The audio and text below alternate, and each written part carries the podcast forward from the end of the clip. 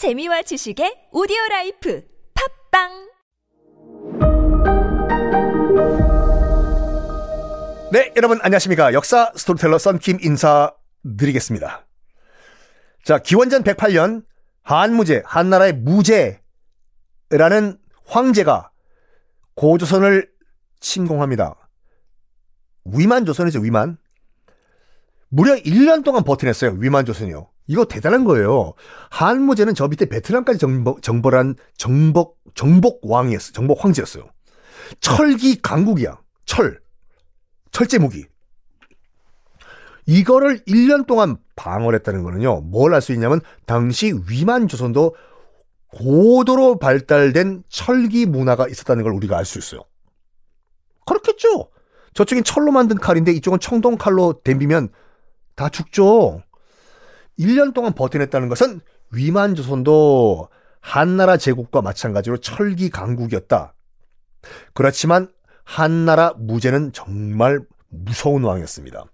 기원전 108년 위만 조선은 멸망하고 우리가 국사 시간에 배웠던 고조선이라는 것은 완전 역사 속으로 빠이빠이 멸망을 하고 맙니다.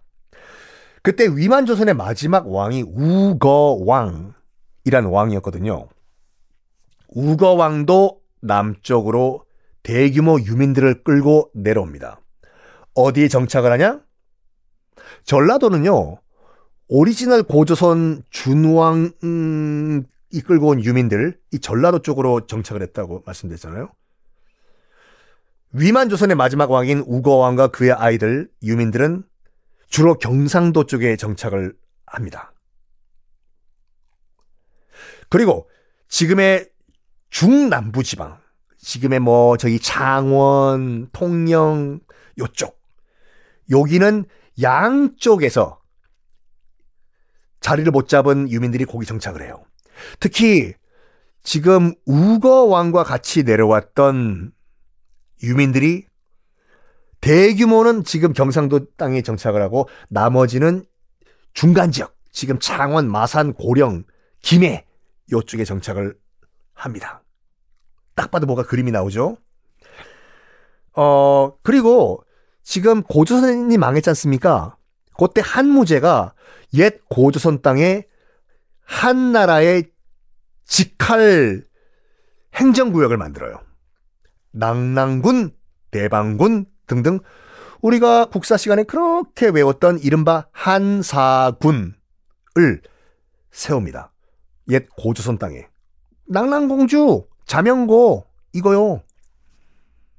낭랑공주, 대방 뭐 이거 다 한사군이 한나라 지방 행정구역이었어요. 이 낭랑군이요. 자, 지금부터 본론인데 이 한나라, 중국 낭랑군과 대방군 등 한사군이 자기네들 밑에 있던 지방을 보고 지방을 보고 칸 원래 있던 칸이 다스리는 지역이다. 라고 하면서 자기들이 임의로 분리를 한 거예요. 지금의 전라도 지역은 마한, 그리고 지금의 신라, 경상도죠. 설라, 그, 경상도는 진한, 그리고 그 중간에 김해 지역은 변한, 이래가지고 낭랑군, 중국 한사군이 그렇게 부르기 시작을 했습니다. 참, 한, 마한 변한 진한 얘기 나오기 위해서 이 정도 설명을 참 저도 잘하죠. 아 그런데 여기 궁금한 게 있어요.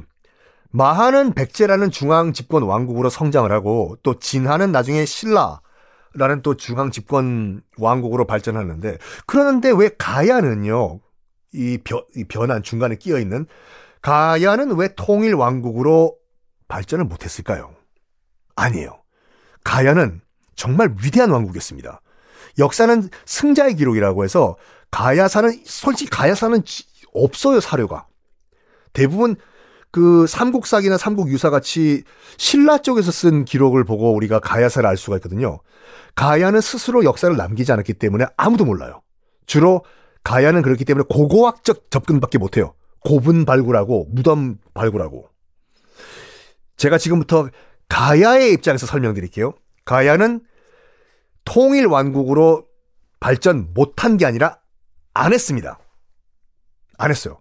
가야는 위대한 왕국이었어요. 안 그랬으면 가야가요 600년 동안 지속되거든요. 각 조그만 독립 국가들의 연합체 가야 연맹이라고 해서 진짜 조그맣고 힘없는 국가였으면은요 국가의 연합체였으면 600년 못 가요.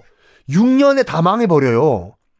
600년 동안 지금의 어 뭐 김해, 고령, 하바, 하만 이쪽에 연맹체를 유지했다는 것은 엄청나게 강력한 연맹체였다는 뜻입니다. 자, 이걸 제가 설명드릴게요. 왜 이 설명을 드리냐면 일본에요. 일본의 백제와 신라 못지않게 엄청나게 영향을 준 것이 우리가 소위 말하는 가야예요. 미리 결론부터 말씀드릴게요. 백제는 망한 다음에 660년에 백제는 망한 다음에 일본으로 건너가서 일본의 귀족과 관리가 됩니다. 신라는 통일신라 이후에 또 많은 그 사람들이 일본으로 건너가서 일본의 상권을 줘요. 일본의 상권을 집니다. 그런 반면에 가야 유민들이요.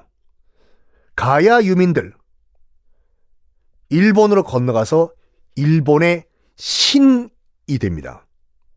아니 진짜 무슨 과장에서 신이 아니라 진짜 신이 돼요.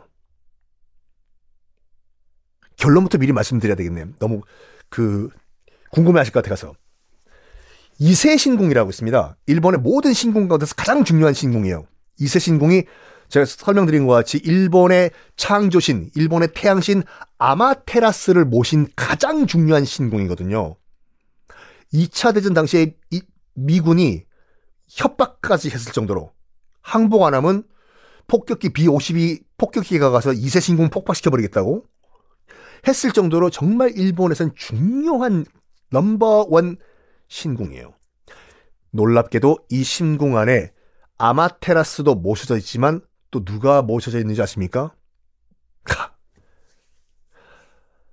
가라카미라는 신이 모셔져 있어요. 가라는 가락국, 가라국 할 때 가야의 뜻이에요. 카미는 신이죠. 카미카제 특공대 할 때. 즉, 가야의 신이 거기에 모셔져 있습니다. 그 이유 궁금하시죠? 다음 시간에 공개하겠습니다.